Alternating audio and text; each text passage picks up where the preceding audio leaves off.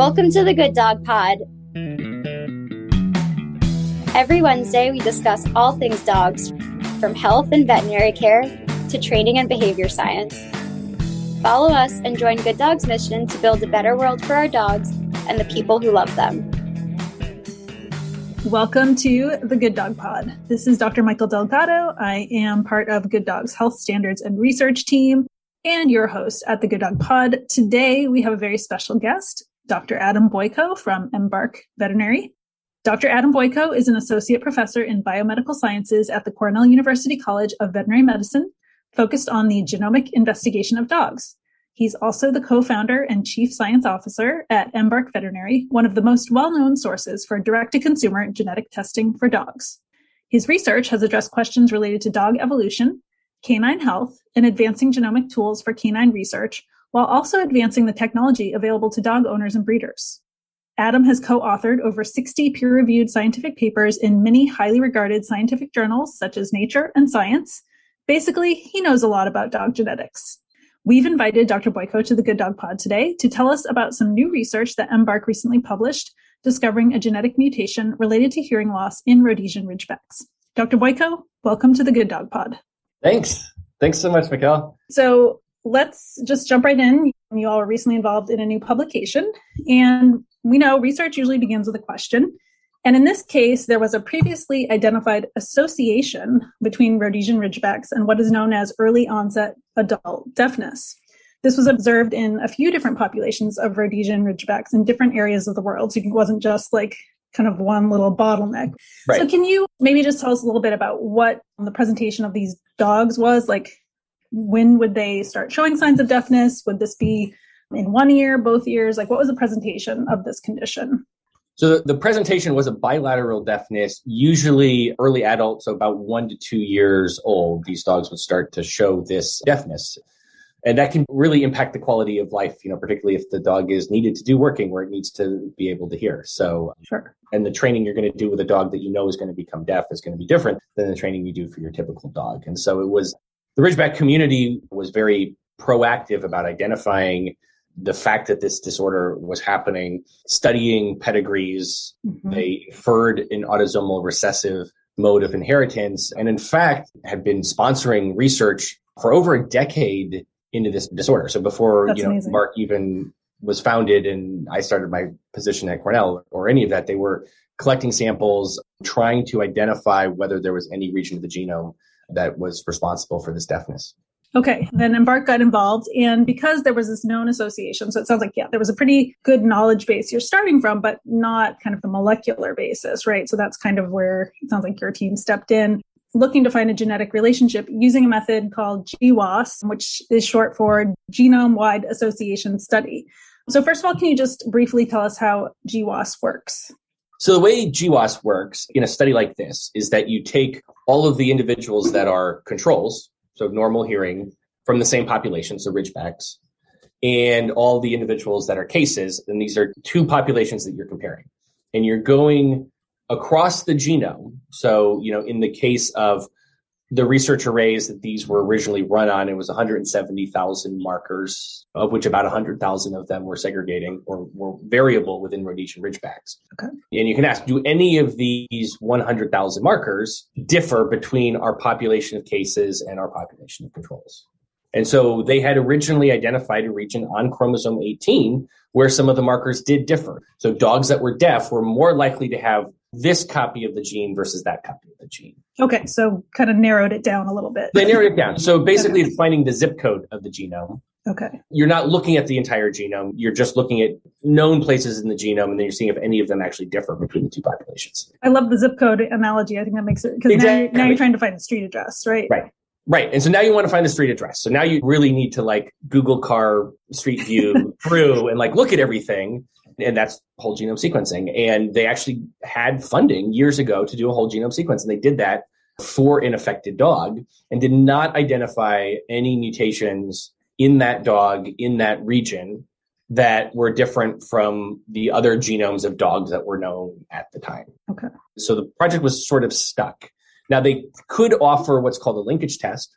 Well, this marker is predictive. So they had a set of four or five markers that were somewhat predictive in Ridgebacks about whether this dog was a carrier, likely a carrier or not. Hmm. And so you could avoid breeding two likely carriers together, but you still didn't really know what the genetic basis is. And so because of that, you know, there's going to be some error in a linkage test because the genetic variant might not always be linked.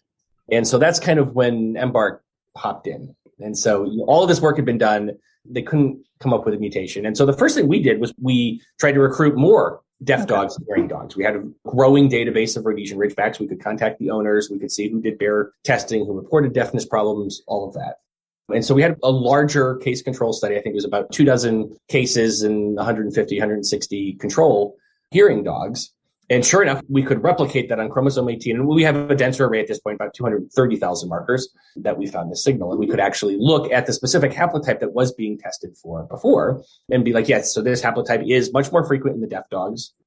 But we're also seeing that haplotype in about 1% of all the dogs, right? Even though this kind of deafness should just be in Rhodesian Ridgebacks. And we are seeing that set of markers more commonly in Rhodesian Ridgebacks, but we also okay. see it in like corgis there's some corgis that have that, and we've never heard of reports of an early onset adult deafness in corgis. So this gave us another way to do the study. So first of all, we could use newer sequencing technologies and there were better reference genomes available too because of these newer sequencing technologies. Okay. So we sequenced another deaf ridgeback using these like longer reads that improve mapping, particularly in complicated genomic regions.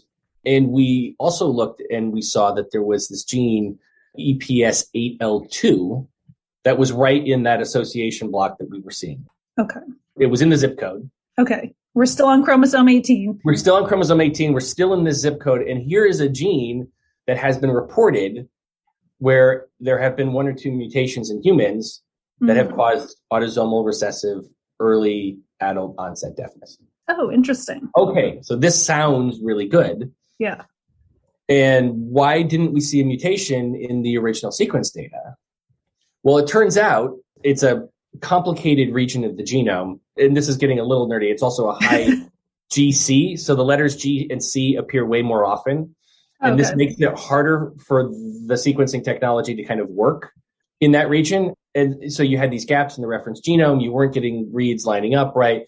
We actually had to go through and what I would call old school do directed sequencing of every known or inferred piece of this gene, which we thought was important.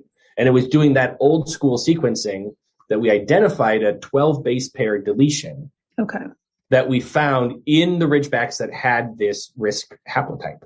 Okay, so just to stop you there, because you talked about base pair deletions, and when we talk about base pairs, we're talking about those four letters, right? We've got G, C, and G. Yeah, okay. Right. Yes. and so you found this region, there was a base pair deletion. So can you explain what that means? So in an affected dog, you found a difference from right. so there's dog? shortening. Twelve of the letters of the chromosome were deleted, and it was from a region that actually codes for the protein, right? So this means the actual protein that the DNA codes for is now going to be missing.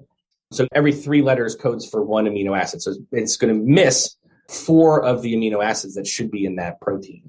Okay. So this causes a change in conformation of the protein. Doesn't work. So it's a very good potential causative mutation. And oh, by the way, we could follow up and we could say, okay, well, what about the dogs that had the haplotype but are corgis and weren't deaf? Right they don't have the deletion. Okay. Right? So the deletion, it's not the haplotype that's segregating with it. And so, so this adds to our confidence that, hey, this is most likely the causal variant that's causing it, and it's more predictive than the linkage tests that were there before. And so now we can directly assay that deletion on the Embark platform, and we can deliver results to customers as part of the panel test that's done.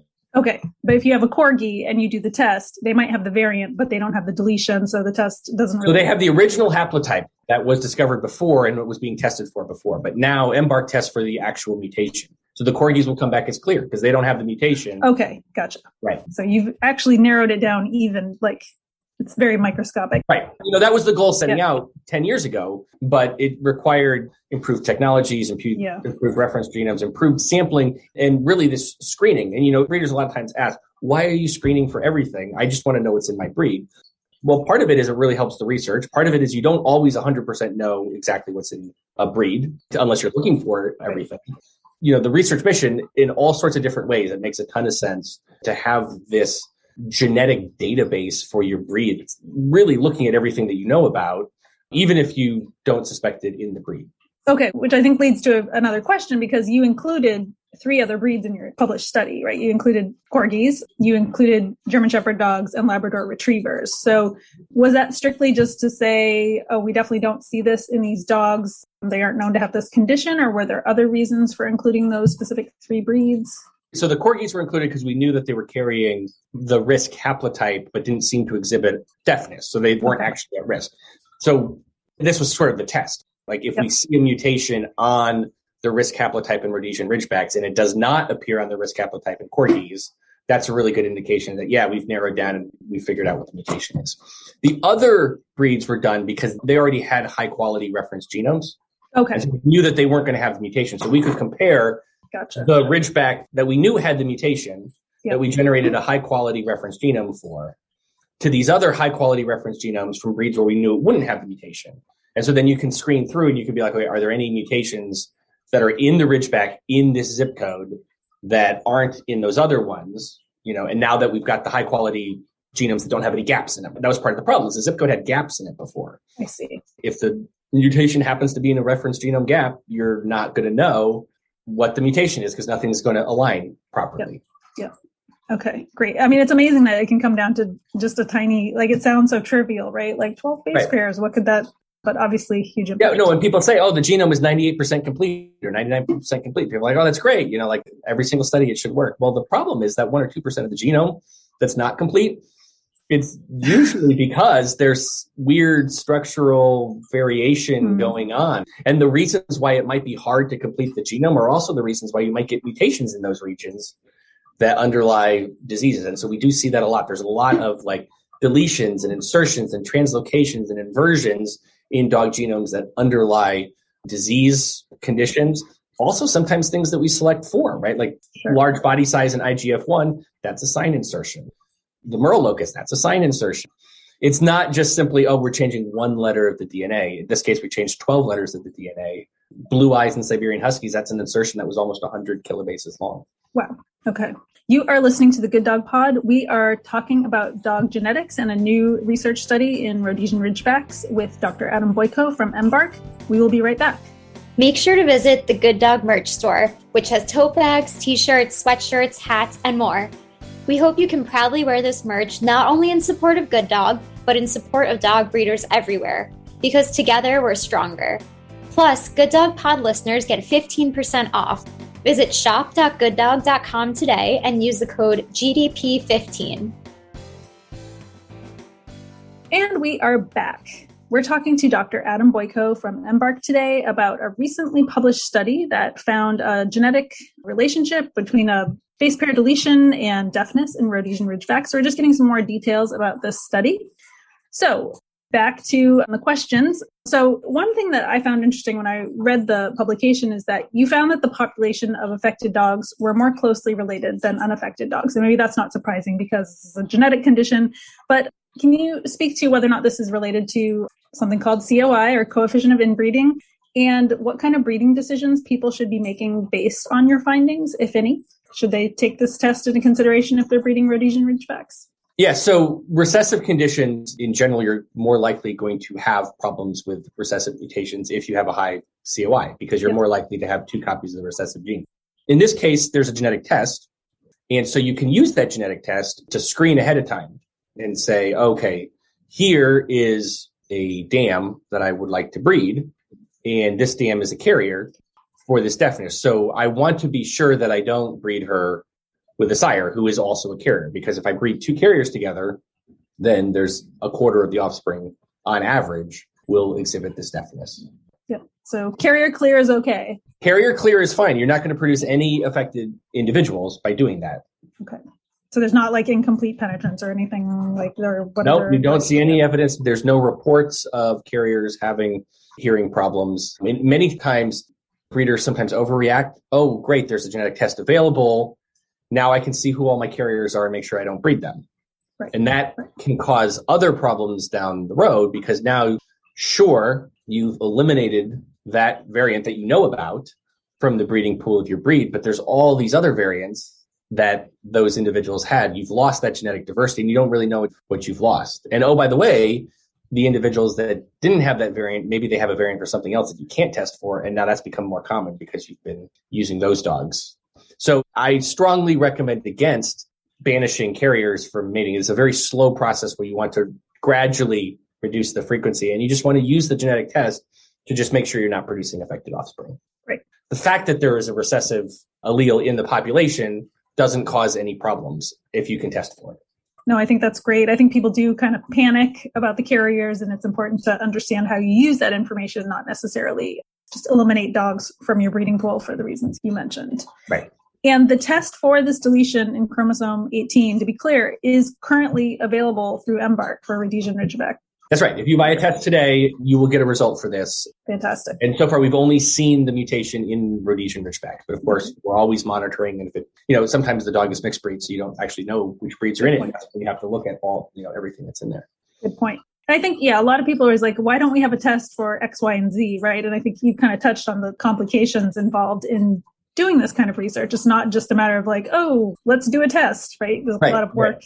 How long does it take to do a study like this? Yeah, I mean, so this one was 10 years in the making. And yeah. if it wasn't for, you know, all of these breeders testing with EMBARK, having that data, filling out research surveys, enabling us to hire really great scientists and engineers that can run these studies, you know, it would have been impossible to do. But now we have a team of over two dozen PhDs and DVMs.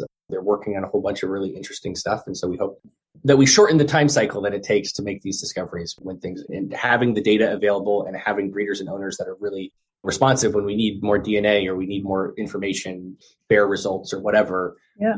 It makes all the difference. Yeah. And this study, you worked very closely with the Rhodesian Ridgeback Club of the United States and you worked with a nonprofit organization called Project Dog.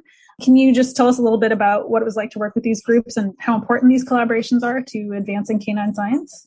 Yeah, I mean, they're hugely important. If we didn't have the support of the breeders and have all of the data and legwork and samples that Project Dog had worked so hard to put together so that we could analyze it on our platform, do additional sequencing of cases we were able to recruit, it just would have languished there until, you know, maybe some academic researcher got funding to study it and they wouldn't have had the genome wide data from all of these other breeds that were so helpful, you know, and they might not have had the laboratory facilities to do all of this targeted sequencing as well as the long read sequencing that was necessary in order to actually tackle this, as it turned out, specific complicated mutation. Yeah, I'm really great that those collaborations were possible. And my last question is Is there anything new and exciting on the horizon at EMBARK? And are you recruiting for any studies? Can we solicit any participants for you at this time? I mean, we're recruiting for dilated cardiomyopathy studies. Oh, nice. So any dogs that are diagnosed, please go, you know, you can search EMBARK, DCM, and we've got the announcements where you can send the DNA. If you've had your dog embarked, please fill out our surveys, including our annual health survey that's live on the website. That's how we find out about, oh, we have a lot of dogs that have this condition. We should study this. That makes it easier for our scientists to be able to tackle these things and do follow up studies. Yeah, lots of interesting stuff on the horizon. I'll definitely keep you informed as new stuff rolls out.